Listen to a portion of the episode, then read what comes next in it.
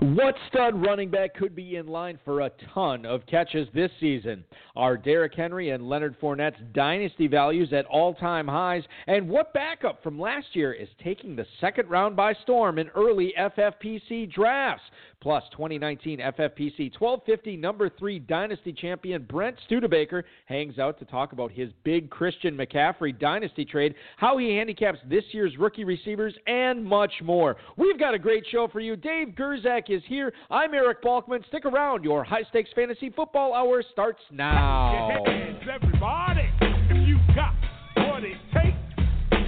KRS and I'm on the mic and premieres on the break.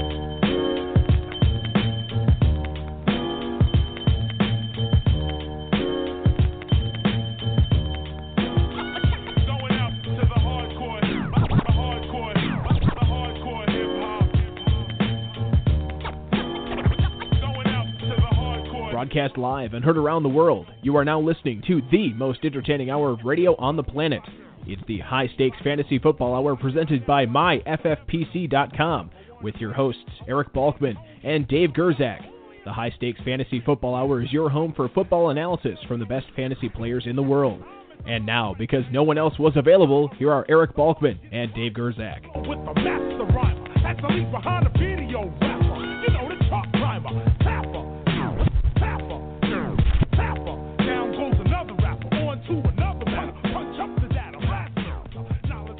Thank you so much, Rob. Greetings and salutations to all of you Balkaholics and Gerczak and addicts. Welcome to the latest episode of the High Stakes Fantasy Football Hour presented by MyFFPC.com. I am, as always, your slightly above average host, Eric Balkman. My co host is the patron saint of fantasy football, the Dizzle, Dave Gerczak. Coming up on tonight's show, we're going to break down the crowded Washington backfield, analyze how the running backs finished in 2019, and Brent Studebaker is going to drop in to talk about who he is selling high on, his thoughts on Clyde Edwards Helaire, as well as how he won the 1250 Dynasty number three this past season with five, count them five, first round picks, plus a ton more. We'll, we'll see what we get into. I don't know if we're going to have enough time. We're going to hit up Bed Bath and Beyond. We'll see what happens. Shout out to the chat room right now.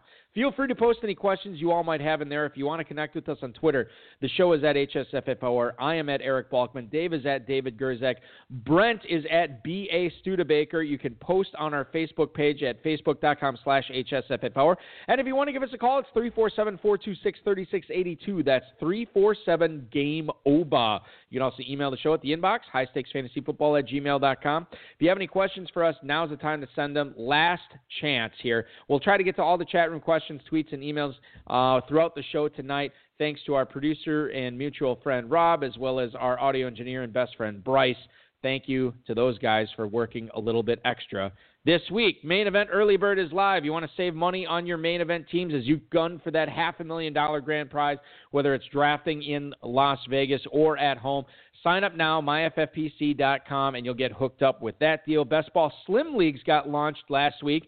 I know a lot of people have been participating in those. If you haven't got a chance to join them, it's 18 rounds, it's no kickers, it's no defenses, but it's a lot of fun. Uh, so check those out, myffpc.com, as well as the Dynasty Orphans and Dynasty Startups we have uh, myffpc.com slash dynasty there as well. Some good orphan teams, some great orphan prices, actually. I couldn't believe it. Uh, and then uh, some startups that are launching. Dave, uh, let me know. Do we have dynasty leagues filled that are drafting startups tomorrow? Oh yeah, like six. Oh, my goodness. Really? I thought it was like two. Nope, a bunch of 250s, a bunch of 77s filled. Actually, we have a 77 that uh, had five spots left, being starting on Sunday. Actually. So Oh, we have- okay. That's so that one's still open. And then uh, if you want to, in a 250, it's next week Saturday for the next ones that are going on. Best Ball League's obviously open there as well, in addition to the Slims. Check that out at myffpc.com. And uh, technical difficulties because of uh, the podcast network switch uh, for the high stakes lowdown. Uh, Jim Seipel's uh, podcast has been delayed. It should be, I, I'm going to say next week, but there's a good chance it could be out this weekend. I'll uh, keep you posted on that on Twitter. Uh, but Jim Seipel, the 2014 Football Guys Players Championship $300,000 grand prize winner, with us this week. Good stuff from him. And you can listen to that probably this weekend, but for sure next week once everything has been done as far as the podcast network switch. Dave, How you doing? We got a 26er on tonight, so we got to bring our A game here, All right, I'll uh, I'll try really hard. as opposed to every other week when you don't try really hard. That's true. I don't. Sometimes you mail it in. I don't believe that. I don't believe that for a second. I don't know. It's always mailed in one way or the other. yeah. Well, in any event, it's going to be fun talking with Brent Studebaker coming up here. Um, let's kick things off. I, this is kind of breaking for us because, by the way, thanks to uh, Football Guys Roto World and, and Rob uh, for tonight's rundown. This is semi-breaking news tonight. Uh, it, it popped out this afternoon, um, and and I want to discuss it a little bit because this is going to take care of part of our final segment of the show with the running backs, and that's Austin Ekeler. We're going to talk about him at the top of the show. The Chargers have inked him to a four-year, $24.5 million deal that includes $15 million guaranteed, according to Adam Schefter's tweet. Uh, obviously, this makes Austin Ekeler the RB1 for the Chargers. There's any chance that Melvin Gordon had of coming back, it's mm, bye bye. Uh, Ekeler, if you remember, 4.8 yards per carry in three seasons with the Chargers, but 92 of 108 targets, 92 catches over 108 targets for 993 yards and eight scores just last year alone. That's 9.2 yards per target. It's insane, Dave. Austin Ekeler, only 24 years old. He's scheduled to become a free agent after the 2023 season. FFPC best ballers are taking him at the 209 right now. Dare I say, it's too low. Uh, that seems still about right. That's about right. Late second round for you, mid to late second. to me at least. Um, yeah, mid to late. Uh, you know, it's weird. How much higher can he jump up? Well, okay, let's talk about this here for a second. And with a with let's do a would you rather here Well, with first uh, of all, who's the quarterback on the team? Well, that, that's up for debate because allegedly there was conflicting reports this week that they're trying to trade Nick Foles. That they're either going to move forward with Gardner Minshew and trade Nick Foles, or Foles is going to be the guy. So we don't exactly know yet. Okay. That's what we're looking at. Let's play Would You Rather with Austin. Would you Ekeler. rather get a massage from a man or surgery from a female doctor? Would you have sex with Cleveland if it meant you could have sex with Angelina Jolie? Who would you rather do? What would you guys rather be? Who would you rather start a small business with? Who would you rather have sex with? Do you want breakfast or would you rather chew on your own ass as usual? Go back to the quarterback discussion. Yeah, let's So- go back to it. Nick Foles and Gardner Minshew Yeah. On the Chargers. Oh, I'm sorry. I'm I'm an idiot. I could. Uh, yeah, I'm- I'm. hold on. I was Leonard Fournette plays for the team. he plays, that yeah, does Fournette plays for the Chargers. Um, we don't know who the Chargers. Right now, it's Tyrod Taylor. I was looking at the first "Would You Rather," which is Leonard Fournette, which is why I got Fournette in my mind. So um, it, it's Tyrod Taylor as of right now. It seems like Philip Rivers is bye bye. Um, we Right. we don't see him uh, going over there. It could be. I mean, it kind of depends upon where Brady goes. We we got to figure out where all these quarterback dominoes are going to fall, and I think he's the first one. Yeah, so clearly they'll have somebody pretty decent. Uh, they'll- There's You enough, would there's think. enough quarterbacks out there. right. Okay. All right, so let's start off with the would you rather here. Um, Dave, would you rather have Austin Ekeler or Leonard Fournette? Um, uh, Ekeler. I agree. Austin Ekeler or Miles Sanders? You know, this I don't know if this will be controversial, but I might I would take Ekeler because I just still think that Philly's going to use more than one running back a lot. I don't think that's controversial at all, to the point where I'm actually agreeing with you. I think it's Ekeler over Sanders. Austin Ekeler or Josh Jacobs? Um, man, I'm going to say Jacobs if, if that's if Yeah, changes your mind at all. I'm gonna I'm gonna I'll stick with Ekeler. Actually. Okay, let's go even higher. Austin Ekeler or Nick Chubb? That's pretty close too. You know, the, the funny thing is, I actually think there's a better chance Ekeler outscores Chubb because of the PPR potential. Yeah. Uh, I'll take Chubb though because you just have that real consistency and he's going to get a ton of carries. But you know, that's pretty close. Th- that's where I'm at too. I would rather have Chubb, but Chubb is going a full round ahead of Ekeler. So Ekeler represents the better value. Uh, 111. Oh, okay. So there you go. Uh, let's go the other way. Austin Ekeler or Kenyan Drake? Ekeler. I agree. Drake's a free agent. He's he should be We- not we- even in the same conversation. Right. Austin Ekeler or Melvin Gordon? Ekeler, he's signed. Uh, agreed. Uh, Austin Ekeler or Todd Gurley, and we'll leave it at that. Ekeler. Yeah, I agree there. I, I think you're right. I think with that, I think Ekeler's going to climb. I think 209 is too low. He's going as the running back 13. I He think can't after. climb that much though, really. Well, I I mean, mean, I guess RB thirteen. Yeah. because so many running backs go early. huh? Right. Yeah. Well, I mean, I mean, you're looking at the elites, obviously, that go ahead of. McCaffrey, Barkley, Elliott, Cook, Kamara. Then you get into Mixon, Henry, Aaron Jones, Nick Chubb, then Jacobs, then Fournette, Sanders, then Yeah, I mean, gets, it's interesting. I think he can climb a little bit. I don't think he's. Uh, you know, uh, some of the the scuttlebutt in the chat room is is saying that that Ekeler is going to be a, uh, a first round pick, and I don't deny that. I, I think he might be. I don't think I would take him in the first round, but I do think he's going to go higher than the 209, especially as we move forward. I can see it once once the quarterback situation gets ironed out a little bit, so you have that. That's a good point. Yeah, I mean, well, I mean, look what he did last year with Rivers as the quarterback. Yeah, Rivers is a good quarterback for running backs because he shot puts the ball like nine yards, which is exactly the size route that he would run. Okay, well, you could conceivably have a better quarterback there, and not they would not throw it to Ekeler as much then. Correct. You, Yeah. I mean, you, you don't- you don't really you don't know. I mean, you just don't know if that quarterback is going to target running backs, even though the play may call for it. Maybe the quarterback's terrible. Maybe it is Tyrod Taylor. Maybe he starts running all the time. Yeah. When things change, things can get better. Things can get worse. And since things were so good last year with him and he was so productive, odds aren't terribly bad that they could get a little bit worse with a different quarterback. Who would be a worse choice for Ekeler's fantasy value at Jay quarterback? Cutler. No, no, hold on. Um, uh, Tyrod Taylor or Jameis Winston? Worst Uh, situation for Ekeler, solely for Ekeler. I think Taylor, even though you probably might disagree with me. I mean, Sheamus doesn't seem to throw much to running backs. That's that's my point. He's Yeah. always pumping it down the field. Yeah. So I don't know, man. E- either either one of those, but uh, yeah. I don't think. Yeah, I don't think either one would be good. RP Daffo ch- uh, checking into the or chiming in the chat room saying not till we know who is the quarterback, and I think you're right. So we'll move on from there. But certainly good news if you're Austin Ekeler today, especially if you're Austin Ekeler's wallet. Well, maybe not because it's going to get more crowded in there. DK Pittsburgh Sports Dale Lolley is reporting that the Steelers intend on keeping Vance McDonald for this coming year. He has a club option worth $7.127 million against the salary cap. 29 years old, and obviously he had a rough season last year because Mason Rudolph was throwing him the ball uh, by and large And he was instead of Ben. Rot. He was dinged up. He was, yeah. I mean, obviously, as, as always. 38 for 273 and three touchdowns last year. But in 2018, Dave, 50 catches, 610 yards, and four touchdowns. He is probably going to be an underrated guy given you know the situation, the the injury, and everything like that. In FFPC drafts right now, you can get him in the 15th round as a 26th uh, tight end off the board. That's that's great. In that spot, it's just, it really is a deal at that spot. He was going in the fifth or sixth round last year. Yeah. Based on all, and this is like your uh, your old guy post type sleeper. I mean, because you know he was an old guy that got moved. Uh, the you know the Big Ben, he's going to be healthy. He's finally going to put it all together. I mean, and he didn't. No, and he, he and he, and he probably won't again. I mean, because something will befall him as always.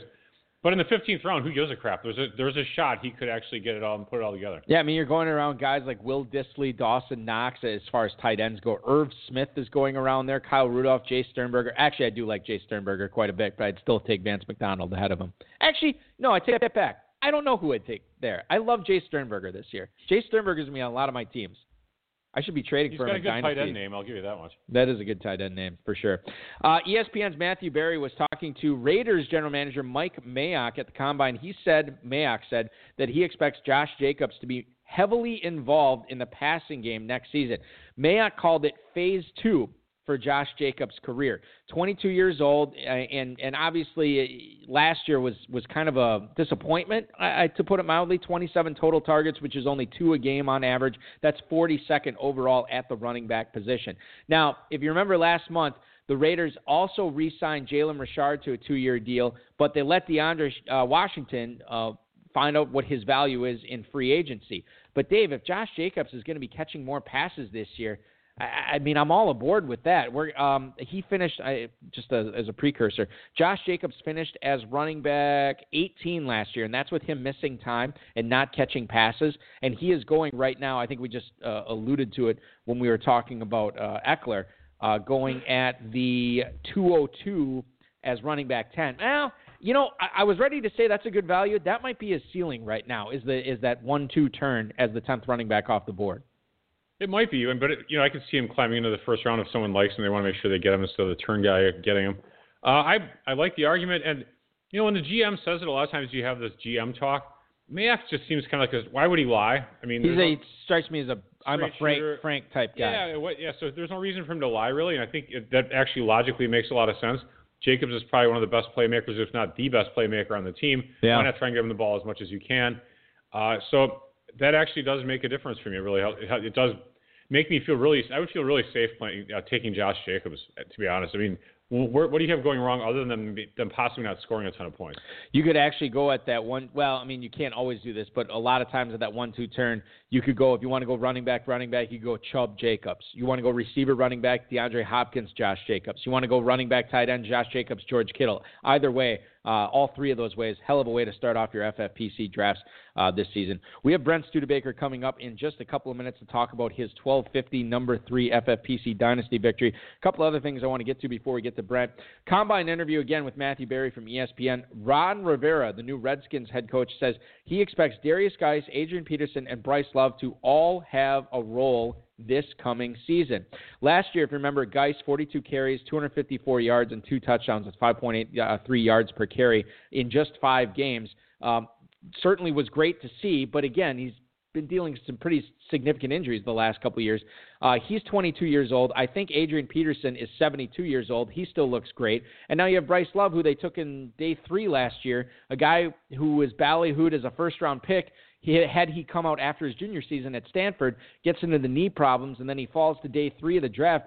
Is this a situation to avoid? Is there is there any fantasy goodness to, uh, to mine here among any of those three running backs as far as FFPC best balls are concerned?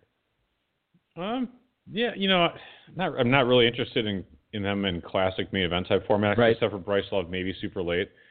I could see trying to pair Guice with Love. I, I'm kind of avoiding Adrian Peterson. He's now just so old.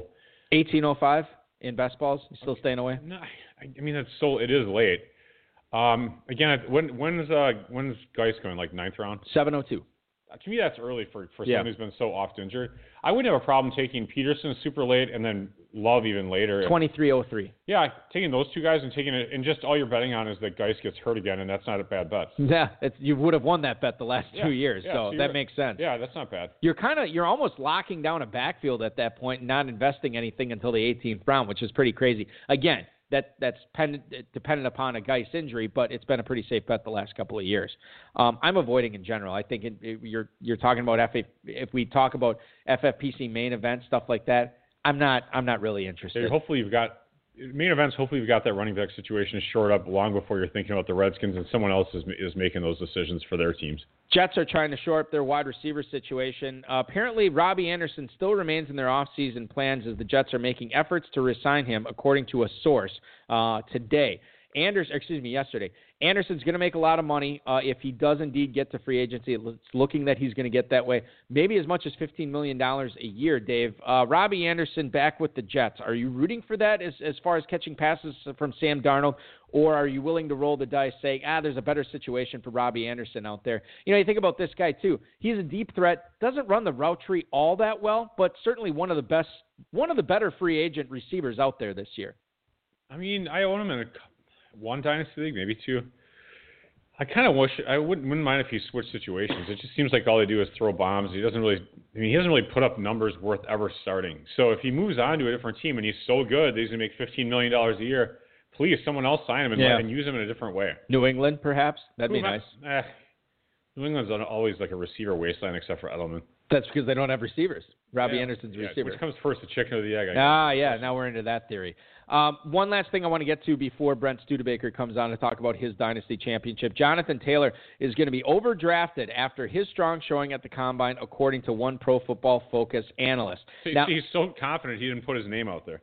Well, I, I don't, again, th- this is the report I got. Maybe he did. I just didn't get the guy's name in this report. So, um, Taylor already uh, w- was slated to go, um, probably no later than the early second, but he's I, as safe as you can be with the running back, uh, saying he's going to be a first round pick. That's where Taylor is at. Uh, he's obviously competing with D'Andre Swift and J.K. Dobbins to be the first running back off the board. But Dave, you know, you look at what Jonathan Taylor did at Wisconsin. It was awesome. Uh, he caught a lot of passes his junior season, something we hadn't seen his first two years uh, eh, for the Badgers. And then he blazed a 4.39 at the combine, one of the fastest uh, times for any running back. And the fact that he did it at whatever it was, 227 pounds, very impressive. It's it. I think we're picking at nits if we're trying to find holes in Jonathan Taylor's game right now because he looks pretty well rounded. I agree with you. I wouldn't say we. Just let's classify that gentleman all by himself. I like Jonathan Taylor. I think he's going to be a great pick. I think he's going to be the surefire 101 for most. Really, in dynasty drafts over Swift. Well, I mean, it's it's easy to say that now, but I think so. yeah, Yeah. I mean, I, I don't see any. you like him significantly better than Swift and Dobbins. Yeah, I would say so. Dobbins I mean, you look at the product. The production is amazing. The speed is was outstanding. I- Right. I don't. I, I don't. I'm not finding any flaws in his game. I mean, he's a he's got the size, 227. That's that's exactly where you want to be at a yeah, running back in the yeah. NFL. No, I guess I'm with you right now. It's it's it's tough to to disagree. Dobbins did not work out at the combine. Uh, Swift didn't run all that good, although he ran fairly well. Uh, so we'll see what happens there. I think those three running backs have still separated themselves, although maybe there's a fourth one uh, in tier number one. We're going to talk to our guest uh, about that and much more. I want to bring him in right now. He is a lover of all first round rookie draft picks and is one of the elite members of the FFPC 26ers, who, of course, set the ADP. He's coming off a championship in the FFPC 1250 number three Dynasty League. Please welcome into the show Mr. Brent Studebaker. Brent, thanks so much for hopping on with us this week. Good evening, guys. Thanks for having me. Bulky Dave, how Oh, are y'all? pre- Uh, we are doing Awesome. good. We're doing good. This is uh, exciting to have you on, uh, following in the footsteps of, of your older brother, which we're going to get to uh, in a little bit. Uh, certainly, uh, you know, because of his appearance on this show previously. Brent, when uh, you are not dominating FFPC Dynasty leagues, and as well as being one of uh, the illustrious 26ers, what are you doing for a living? Uh, I do paint and body work and paintless dent repair for the number one used car dealership in the United States. I mean, so even Wow. Dave, even when it's not fantasy football, he's still working with the best team. It's just crazy. Pretty awesome. The illustrious elite talent we have uh, coming on the show uh, week in and week out is, is certainly awesome. Um, Too bad he doesn't live close by. My my daughter, she's gonna turn 16 soon, and she wants to murder out the car we got. Oh, So yeah. We need to get it all powder coated and all that crap. I I don't know how to do any of that. right. Obviously. Any recommendations, Brent? yeah, should we get the car murdered out Um, for? her? Well, Dave, you should just buy her a new one. Well, it, it, it you know I don't want to talk about it. All right, so that's certainly It's it's it's, it's a nice. It's, it's better than it should be. She's a very nice young lady and uh, gets good grades. So there you go. congratulations to her. Congratulations to Brent as well tonight, Dave. Uh, great performance last season. Yes, congratulations. So let's Thank talk you. about you instead of my kid. Uh, the 1250 number three league, you are the champ. You took five players in the first round of the rookie draft in 2019. How did you, uh, you know, get all those? Man, how did we get everyone to renew this league? By the way, how did you get all those picks, and then you still had a team that ended up winning the league last year? Well, you win and lose some de- some deals until draft day. Like prior to Patrick Mahomes being named the starter in Kansas City the off season, I traded um, Mahomes, Chris Godwin, Rojo, and I got back uh, Courtland Sutton and two 2019 ones. I turned that into Miles Sanders and Deebo right off the bat. Um, I feel Oh, that there's nice. not a big difference uh, in the quarterback PC um, scoring format is very minimal. I want more of a chance at the elite skill positions, wide receiver, running backs, and all my rookie drafts. And then another deal uh, prior to the season starting last year. I, I I traded someone Devin Funchess, Sterling Shepard, and three threes, and that turned me into uh, N'Keal Harry, T.J. Hockenson, and uh, Mecole Hardman. Um, you know, I ended up flipping some of the players after and during the draft. Like I traded, um, I got on Johnson for N'Keal Harry uh, for, from our owner right before uh, Johnson got hurt, which ultimately it, it hurt me. But I had the depth in that league. But if looking at trades, most importantly, you can't be afraid to trade valuable assets if you can get the right value in return. And I loved all the positions that I could be in during the draft last year, so I wanted all the ones I could get. But that's so. It, it, but this is true of all your dynasty leagues that that you're always trying, right, Brent? You're always trying to get as many first round picks as you can to to try to snare that elite talent on the cusp of you know before they really break out in the NFL. Yeah, actually, I, I bought an orphan uh, about a month ago, and I already have three 2021 first.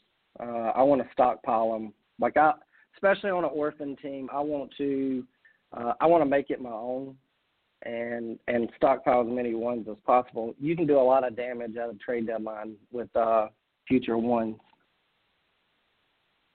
Brent uh, Studebaker is our guest tonight, the uh, 1250 FFPC Dynasty number three champion. Let's talk about a trade that you had recently made in one of your Dynasty leagues, and that was uh, where you gave up Christian McCaffrey and Keenan Allen. You get back Odell Beckham, uh, Josh Jacobs, and Melvin Gordon. And I can't remember, refresh my memory exactly when that deal was done, uh, but can you tell us uh, also your thought process and why you decided that was the right move to make? Uh, I did that deal shortly after when trading opened up this off season. Um, it, to me, it goes back to trading a valuable asset. I needed depth on that team. Um, I finished third. Uh, I relied on McCaffrey way too much. Uh, what worries about me with him is is he going to be able to sustain his production? Um, he, how can I put it? I, Stone Cold Beast told me um, who's a fellow 26er that I shouldn't, you shouldn't, he's almost untradeable. Um, to get back Odell Beckham and Josh Jacobs, those are my two biggest buys this off season. Um, I love Beckham. Beckham's an asset for any any team. Um, he had one bad year. Cleveland had a bad year. Baker Mayfield did. It wasn't just Beckham. And then Josh Jacobs. I mean, he had a 1,100 yards, seven touchdowns, and he didn't even. He only caught the ball 20 times last year they're going to get him the ball. Mike Mayock already came out and said they want him to catch the ball some more. So those are my two core pieces of getting that trade. It gave me a, another number one receiver to pair with Amari Cooper, and also Josh Jacobs. Um, and then Keenan Allen's a big sell for me. He, uh, I heard y'all in, earlier in the show talking about quarterback. I don't want any player that Tyrod Taylor could potentially be throwing the ball to. Um, he's getting up there. I think he's 26 or 27 now. Um, I just I I wanted to sell him. I wanted to sell him as quick as I could this off season, and then uh, I got Melvin Gordon too. I loved getting Gordon in the trade. I understand he you know he didn't have a good year. He didn't do any training camp at all. But to me, he's probably the number one free agent back this off season. I hope he goes to the Texans. Um, but I mean, you never know. But I'm going to trust his talent and know that he's going to be a three down back. Yeah, I, I don't. I mean, I listen. You're way smarter with, about dynasty than than than I am, uh, definitely, Brent. Uh, but I don't know if I would have had it in me to trade McCaffrey in that deal. I get where you're coming from, and quite frankly, after the season, it might look like a genius move. Dave, what do you think about the, this deal that that went down? McCaffrey and Keenan Allen to get back Beckham, Jacobs, and then Melvin Gordon. Uh, you know, I I am of the opinion that McCaffrey is pretty much untradeable. Um, if you take Josh Jacobs' production from last year and double it, and then add 75 more points, you equal Christian McCaffrey's production. I mean, tw- he averaged 29 and a half points a game. Right. And, and it, okay, well, well, that's a one-off. Well, no, it's not. The year before, he averaged yeah, the he same thing from week but, 10 to but, 16. But, so I just that's just what he's so so far been doing in the. NFL. But is there something to be like said I, for this specific team where Brent needed to build some depth, well, and he's he's giving up two starters, but he's getting an extra starter back? Well, you can ask him that question. All right. Well, I mean, he's he already talked. He but no, he but was Brent, about to comment, and then you interrupted. I understand that, but Brent already said that's that's why okay. he decided to do it. Okay, uh, Brent, you were going to say? Okay, go ahead. If if you if you look at, I, I was listening to someone with Chad Parsons. The peak age for wide receivers are 25 to 30. That's their peak age for their fantasy production. Uh, prior to that, Odell Beckham is ha, averages the most points um, per game over Randy Moss, Jerry Rice, like up until 25.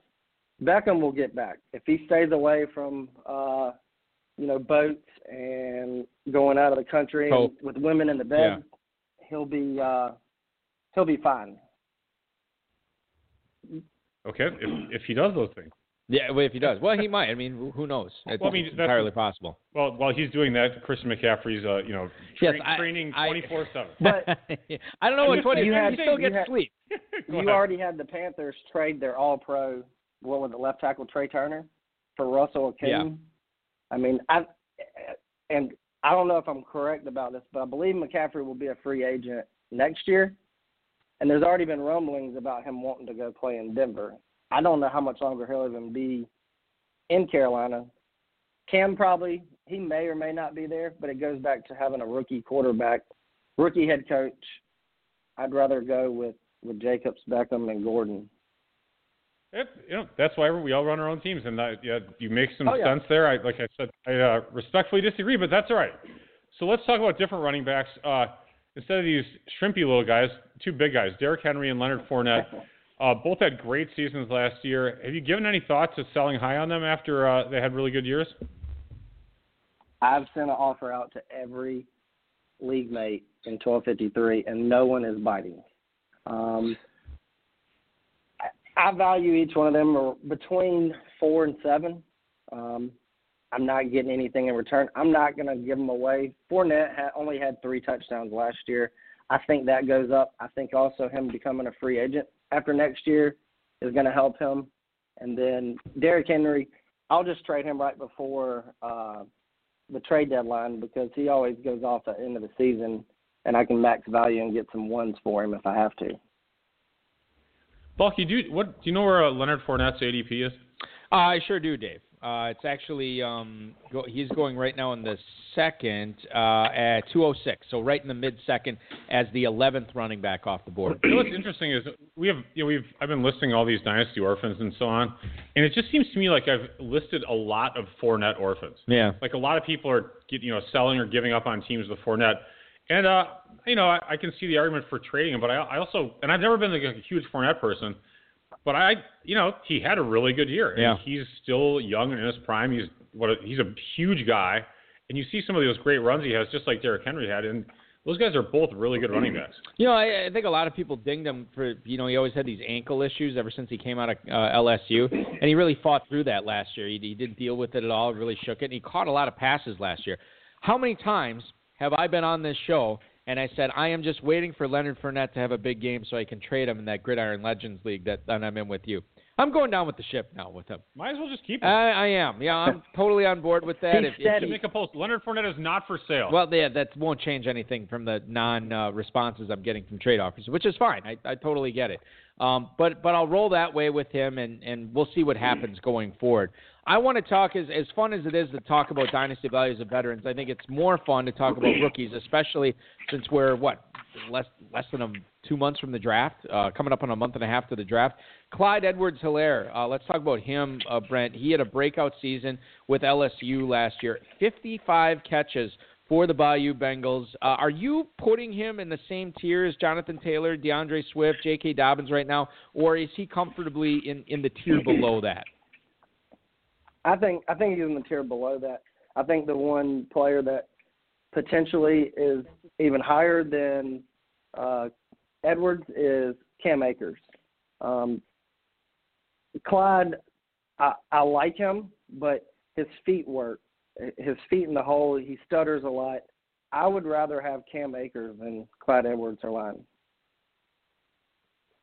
Cam Akers too, isn't he younger? I feel like he's a year younger, and and um, the really blew up Yeah. the combine too. I think he's the youngest running back in the in the class this year. I remember he came into Florida State as as I think he was an early enrollee. Uh, w- w- was one of the younger players to come into college, and then obviously leaving early uh, after his junior season uh, at Florida State. He's Where an early enrollee. yeah, early enrollee. He must have gotten like a 17 on his ACC That- to it's get not- into a Florida State. but okay, you know why are you ripping? I don't understand. Like the, the hate for Florida State. There's no reason to bring it up No, right just now. an opportunity. Yeah, congratulations. All right, thanks. But but um but that guy he got no and I think I brought this up on the show before. He got no help from one of the worst offensive lines in Florida State history. It, you know, the last 2 years he was there. Um still put up numbers, but he basically created it all himself. Did great on the bench, did great in the 3 cone, put up a great 40 time. I think he's going to be really good. So would you put Akers as your number 4 running back in this class then, Brent? Yeah, but uh, I would probably even have him higher than Dobbins. Um, Oh wow. Akers ran a a four four seven. He catches the ball. He's strong on pass protection. Um, I like back, backs that are going to be on the field three downs, and I don't know if Dobbins will be a three down back in the league. Cam Akers is. He reminds me a lot of Kareem Hunt um, coming out. He's he's going unnoticed behind these these top four, so they say, and I think he's going to surprise a lot of people. the one stat I saw it on Twitter and then I, I lost the graphic, but uh, he averaged uh, Cam Akers averaged one yard per carry before contact, and the other 3.9 yards out of his 4.9 yards per carry were after contact. That's how bad the offensive line was. Yeah, I mean, it was like historically bad. It's, I mean, like I can't. I, I mean, the the quarterbacks got massacred there. The running backs. It didn't matter who they. Florida State at one point in the last two years had three five star running backs on the team. Could not do anything with them because they had you know Bart and Lou from the gas station blocking for these guys. It was terrible. I don't, I don't understand how you don't get good. Why don't, why don't you get good offensive lineman? At You know what's State? interesting? I, I have a theory on this. They all just go to Iowa and Wisconsin. Yeah, what? exactly. Yeah, that that, that get a corn-fed offensive lineman, Dave. Um, Rick Trickett was a longtime offensive line coach for uh, Florida State. Um, came over from West Virginia, and um, when Bobby Bowden left, he stayed under with Jimbo Fisher for I it was a year or two at Florida State, and he was great. Everybody talked about how much they loved him and everything. He left, and the offensive line play went way, way down. The whole team, the whole program went way, way down.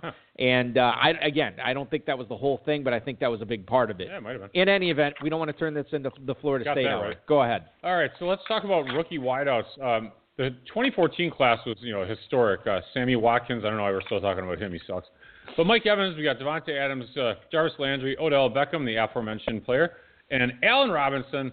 Uh, they're all from 2014. We might even be missing a few. Oh, there's much. There's ma- many more there, besides there really that. are, yeah. Um, so what do you think of this year's this year's class of rookies? It's really hyped up. Do you think it's uh, anywhere close to 2014? Uh, I think 2014's draft class, you had a lot more number one. Um, this year, you got more depth. Um, in the top 40, there's nine of these wide receivers. And then uh, I, think that depending on landing spots, you know, you got your Jeudy, you got Lamb. Until I see it, it's it's really lucky. We were lucky in that time to have Beckham go play with Eli. Um, that was that was big. Um, you had Evans, even though he had to wait a year, he played with Jameis. Davante Adams went to Rodgers. Till you see their landing spot, I know a lot of mocks have like Lamb and Jeudy going to Oakland and the Jets. We'll see how good they it turns out. I think potentially it does, but until I can't say that this class is going to be better uh, at the top, but I think all around they're gonna they're a lot deeper and will be a lot there'll be a lot more guys you can get later in the second and third round um, compared to the 2014 draft. Brent, is Henry Ruggs simply a, a speed merchant? Is he just going to be a burner in the NFL, or is there something more there? Because he should be going in the first round, and I think a lot of people say that he is going to be a, a great receiver. But on the flip side of the coin, uh, there's many other out there, uh, others out there, many dynasty pundits uh, that would say that uh, that he is just going to be a speed guy. How do you fall in on that? I like him. I mean, he can stretch the field. I mean, with his 40 yard dash this year, it's unbelievable. You put him in quarterback with the quarterback that can throw the ball and throw it deep that has time, he's going to blow by any defense. He's like Tyreek Hill. I mean, um, that's speed that catches eyes when you get on the field, and I think he's going to do a lot of damage this year. Brent Studebaker, the 1250 FFPC Dynasty number three league champion, joining us on the High Stakes Fantasy Football Hour tonight. You follow him on Twitter at BA Studebaker. How about the combine this year? Did anybody's performance there, Brent, change your mind drastically, whether it was somebody who did really, really good, better than you expected, or maybe did not perform up to snuff? Did you change your opinion on any players based on what you saw in Indianapolis? I actually have two guys, and the first guy, Bulky, you'll be happy because you're going to win 20 on five. Justin Jefferson, he's going to be a first Oh, round man. pick now from from the 4.43 he ran. He was tied for eighth in the class uh, for receivers. I think him running that speed solidified uh, him becoming a first rounder. But the big guy I'm looking at, um, and I started notice him at the Senior Bowl was Denzel Mims out of Baylor. He's physical, and he ran a 4.38, which is third best, and he had the best uh, cone drill uh, at from any receiver at the combine. Um, he's physical, he's big, and he can catch the ball. So um, he's one that is going to probably rise up boards come draft day. I think he'll be a he could be a late first round or early second round pick in all rookie drafts.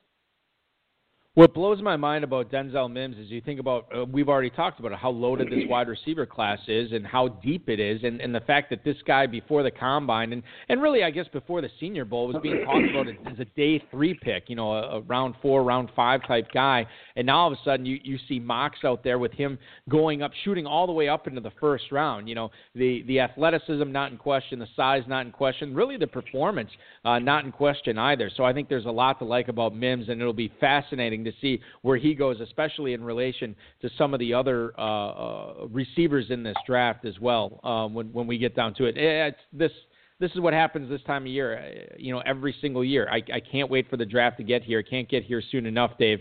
And it's it's going to be a lot of fun this year for dynasty too. I think for rookie drafts, it's going to be so insanely uh, entertaining.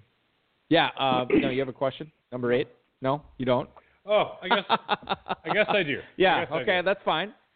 Um, you know, similar to uh, Melvin Gordon Austin Ekeler, who's the better running back? Right. So who's the better uh, fantasy football player, you or your brother, Brian? I'm gonna get smoked by my 26ers, but Brian's won six times more than me in the last two years. Um, he's unbelievable. Uh, I go to him and my 26ers for every single deal. Um, he knows his stuff um, like no other. He can turn a trade and get he can he can turn, trade anybody and get a first round pick. It doesn't matter if you're trading Sammy Watkins. there. He can get a one. Um, he's good at what he does. He's be, he's been doing the dynasty longer, but um, I give him the nod. He he's better, but he doesn't. He's not the reigning champ in 1253. I am a 26. That's right. That's right. Yeah, Yeah, I got- that. Yeah, you beat him last year. Um, Brent, do you Yep. guys, um, do you and Brian, uh, do you ever team up in any leagues together, or are you always simply competing against each other?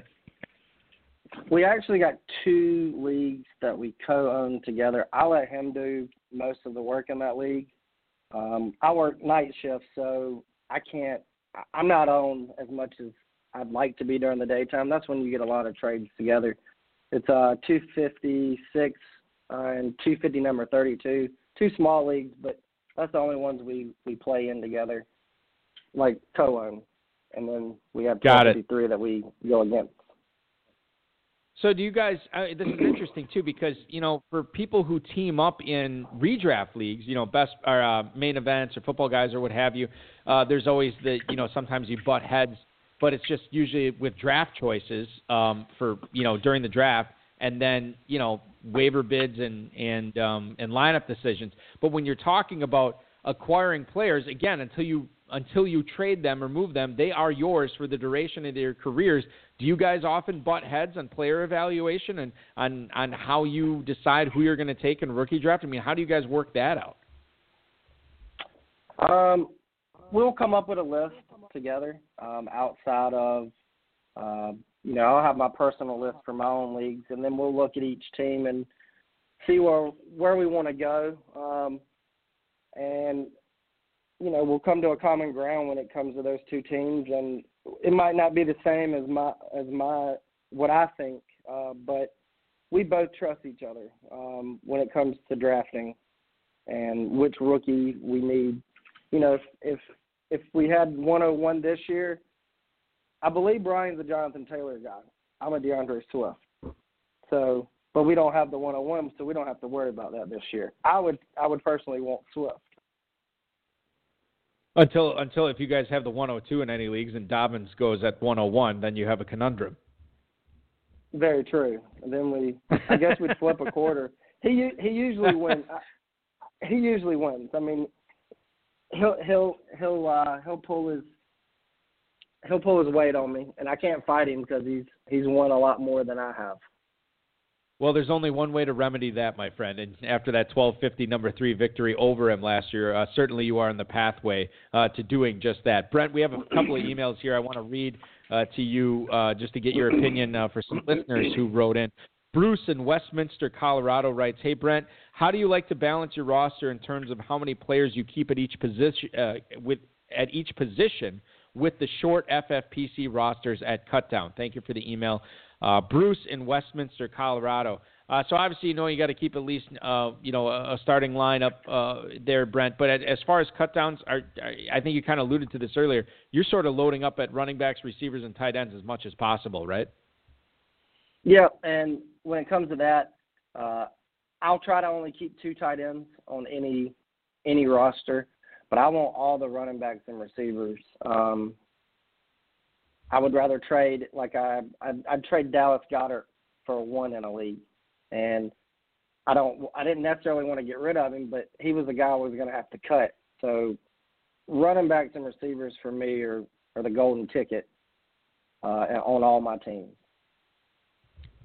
Moving on to Dan in San Jose, are there any players in the league who are coming off a good season that would make sense to try and deal in Dynasty right now? Congrats on the Dino win. Thank you for the email, Dan in San Jose. I guess this isn't really speaking to any anybody that you necessarily have to own, but anybody that you can think of that that had a really good 2019, uh, Brent, that you would think about dealing right now in Dynasty.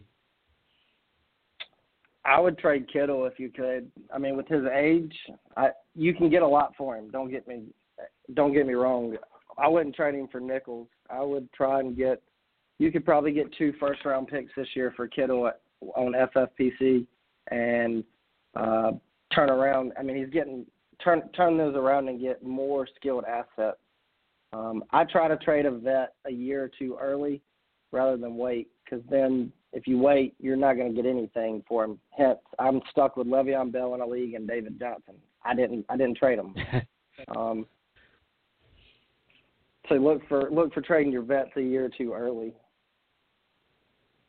All right, that's good advice. I keep I, I keep going back and forth on that. Sometimes I think that's the right move, and then other times I say, you know, I'm going to have Leonard Fournette till he turns 40.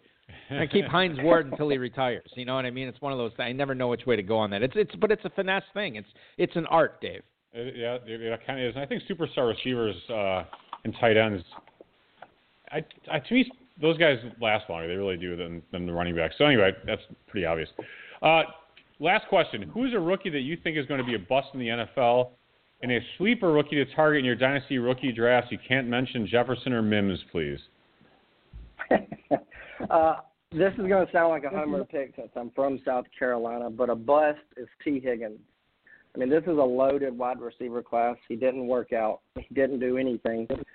And he wasn't, to me, even the best receiver on his team, Justyn Ross was. I'm staying away from Tee Higgins. Uh, another 26er, Salvador. I know he's real big on Tee Higgins. Um, I'll gladly pass him up and take Denzel Mims before him or any of the other guys uh, that we spoke about, Jefferson. I just I'm not big on him this year. And right, then the sleeper is Yeah. and the sleeper. He wasn't at combine because he broke his foot, but Bryan Edwards uh, last year coming in to this draft this offseason, he was a top three dynasty dynasty wide receiver um, in this class. He had a a bad quarterback play, um, but I'm I'm keying in on Bryan Edwards in the 2.1, 2.01 to 2.05, and I'll be happy to get him. Now, correct me if I'm wrong, Brent. Is is Bryan Edwards? He's a he's a South Carolina guy, right? Yep, Bryan Edwards. He played at South Carolina. Uh, big, tall, physical receiver. He goes up, catches the ball. Um, I like him. I, I'm glad he was not at the combine because he would skyrocket back up in in the draft this year. Yeah. Yeah, no, you're you're you're probably right. I mean, a lot of a lot of times that does uh, indeed happen. You know, you perform well in front of everyone, and uh, everybody seems to get on you, just like you did tonight. Performed well on the high stakes fantasy football hour. Brent Studebaker, the 1250 number three dynasty champion, a beloved 26er, and uh, certainly we appreciated you coming on uh, the program tonight, Brent. Uh, always appreciate your insight. Good luck in all your leagues this year, and enjoy those rookie drafts that are coming up soon. Boggy Dave, thank y'all for ha- thank y'all for having me. Appreciate it, dude. Take care. Have a great weekend. You're a That much is- better interviewer than your brother.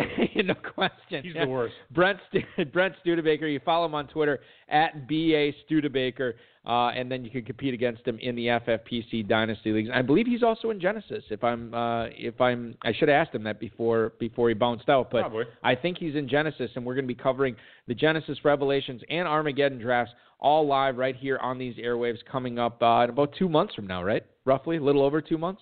Uh, a little under. Little under two months. Little under two months from Well, now. Maybe it's oh, whatever. No, I think you're right. I think it is a little under. Uh, so that'll be coming up. That'll be fun. Uh, that's sort of like the unofficial. We have like 15 unofficial kickoffs to the season. I think we're through like four of them. That's Can't like number nine. 80, ADP to get set by uh, two packer. I'm so excited. Well, no, the the 26ers set the ADP, Dave. Oh, I think I that's clear now. It used to be two packer, Oh. yeah. And then uh, and then all of a sudden Revelations became this cavalcade Hmm. of uh, of randos, and then Genesis was uh, the, they're the ones that that really established the uh, the ADP. Now I'm sure packer will have something to say about that when we cover the Revelations drafts live uh, coming up shortly. But that is all neither here nor there. Let's talk about how the running backs finished last year. We're not going to talk about Austin Ekeler anymore, Dave, because we talked about Thank him at the top of the show. But the guy that finished number two among running backs last year, bit of a surprise given that he was basically a third, sometimes even fourth round pick, shot way, way up. It was the Green Bay Packers' Aaron Jones, the number two running back this year. And you look at where he's going in FFPC best balls. He's not obviously not being drafted as the number two running back, but he is going as the eighth one at the 110. I want no part of him there this year. I, I feel like he totally overachieved. This is a guy who the previous two years uh, ended on um, injured reserve with knee injuries. I just I, I can't I cannot see him doing what he did last year, and quite frankly, I think that's what people are expecting him to do if they take him at the 110. Uh, yeah, I, I, I kind of get your argument, but you're not paying the 102 price. You're paying the 110 price. Right. Okay. So just quick, would you rather? There's three other running backs going on, going right around there. Joe Mixon or Aaron Jones? Aaron Jones. Derrick Henry or Aaron Jones? Aaron Jones. Yeah, because Derrick Henry's unsigned. I get it. Okay, Nick and Joe Chubb- Mixon plays for a team that's god awful and is going to have a rookie quarterback. Uh, but he could be an improvement over what they had last Could year. Could be an improvement. Could he be Aaron Rodgers as a rookie? I highly doubt it. well, I don't, I'm not saying he's going to be Aaron Rodgers. Is- Not, nor that I think he has to be. Uh, Nick Chubb or Aaron Jones? Uh, I'll take Aaron Jones again. I guess I'm I I've never been the biggest Aaron Jones guy, but I guess I'm higher on him than uh, than it, it would otherwise appear. I'm All like right, I'm yeah. like that uh, mirror on a on a on a Buick. The things in the, the oh, things, in the, closer than they. Yes. Dave Dave Gerczak may be more of an Aaron Jones fan than he appears. Uh, Josh Jacobs or Aaron Jones? Uh, I might like Jacobs now. I think I'm going to take I'm, Jacobs going there. a little on the Jacobs train. Um, I'm going to Oh, go. Even though I might have said Chubb over Jacobs earlier, I'm like one of those. You know, you pick one over the other, and you don't. Eh, but it's different when it's you you know one versus the other. Um, I'm going to go a little bit further up. Aaron Jones or Alvin Kamara? I'll take Kamara. I would too. And last one, Aaron Jones or his fellow NFC North cohort, Dalvin Cook. Uh, Cook. I agree. All right, I think we're dialed in on that. We talked uh, Leonard Fournette earlier. Do you want to talk about him? He was the seventh ranked running, back, or he finished as the number seven running back last year after catching a lot of passes. I think this is a guy that I've already made made it known that I, I'm going to go down with the with the ship with him. Does he do this again this year? Is he a top ten running back for you this year?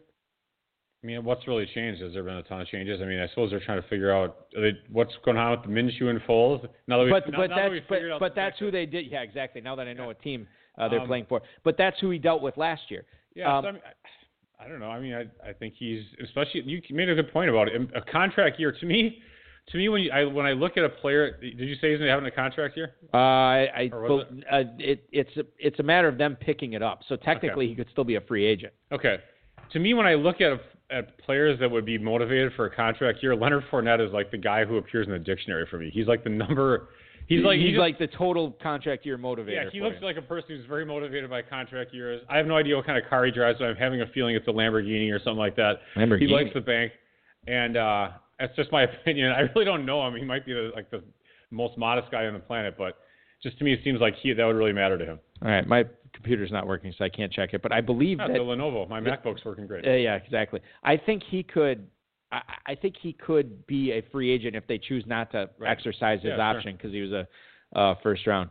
Um, Uh, okay, so Wasp guy is chiming in. Question from 26ers dominated chat room: Who gets precedence in HSFF coverage, Genesis or Revelations? It is going to be Genesis this year. They will get precedence over it. And you know Well, why? Because there's more of you in the chat room, and Balky's afraid to get you guys mad. No, it has nothing to do with that. I, I think the the dedication and the commitment. Um, I'm seeing it. This is now third three years in a row. I've seen it from the from Genesis, and I haven't really seen it from Revelations in point. several years. So it's going to be Genesis first, no question. All right, Dave. This is surprising to me. The running back that finished tenth last year. Sorry, what? Well, I'm trying not to look if I was supposed to guess, but I guess not. Go ahead. No, you have the sheet in front of you. It's, it's Yeah, I know, under- but I wasn't looking at Okay. it. Do you want to guess? No, I mean, I well, no, normally you don't like to guess. Um, this surprised me because this is a guy who's battled a lot of injuries, missed time, um, and and plays with a very physical style. Chris Carson was the tenth running back last year in Yeah, I- FFPC I would not have scoring. gotten that would right. not have guessed that at all, and he is going uh, as far as uh, best balls go over the last two weeks. 25th? Uh, 21st at the 403. Now, uh, you know, obviously they have, still have Rashaad Penny there, who's going in as, dude, I, I can't even believe I'm seeing this. Running back 56. That's because he. I mean, didn't he? I mean, these guys both had injuries, but Penny's was like bad, right? Well, Wasn't- yeah, they're season enders. They they had to bring Marshawn Lynch back for God's sake. But um, but Chris Carson. So let me ask you this. Let me phrase it this way. He was running back 10 last year. He's going off as running back 21 in the early fourth round. Does this represent a buying opportunity for you, or is it fool's gold? You know, I'm really not sure. That's a great question. Uh, you know, Penny had a late season ACL, so to me, he's not back. He really. Right. I mean, it's just so late. And and it's his first season coming off that, so I don't even Yeah. really expect much production from him anyway. So that would be, you know, that would be positive for Carson. I think it's because Carson's not a pedigreed back, and I think that was Aaron Jones' problem as well heading into this past year. Uh, he'd been injured, and, you know, and now he finally gets through a year and he has all this production. Now, what do you do with this non-pedigreed player that was Right. drafted late? Uh, Carson was undrafted, I think. Or- Uh, that really sounds late. right. I I don't think he was drafted. Um, but the team likes him, and they do use him a lot. And it's a running-based team, one of the few left in the NFL. So those are really good arguments for him. And in the 403, I, ca- I can see the argument for sure. I, I might, I might like him. I'm not totally sure yet. He's not a zero RB guy, but if you do start off your draft with a, a tight end and a couple of receivers, or three straight receivers, or a receiver and, and, and two tight ends, which we've seen done before, Chris Carson would make some sense in the uh, fourth round there for sure. All right, so we, we kind of uh, talked about this when we were talking about Aaron Jones. Alvin Kamara dipped all the way to running back 11. Now, obviously, injuries played a part in that, Dave, but no, he was nowhere near as efficient as he was in 2019 as he was in 2018. And I think anybody who um, uh, you know, has a cursory understanding of analytics, probably could have told you that before the start of the season with all the big runs and uh, receptions that he was breaking off. But Alvin Kamara, he hasn't been dinged a ton for that. I mean, he's he's he's going later, obviously. But you look at uh, FFPC best balls at the 106 right now. Is that the place you want to be in business uh, with Alvin Kamara, with the corpse of Drew Brees returning for another year? Michael Thomas, who set an NFL record with 357 receptions last year. Are you in business with Alvin Kamara at the 106?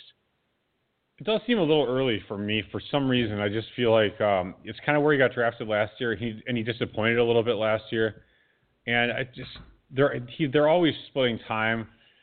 To me, he doesn't have the he doesn't have the big ceiling.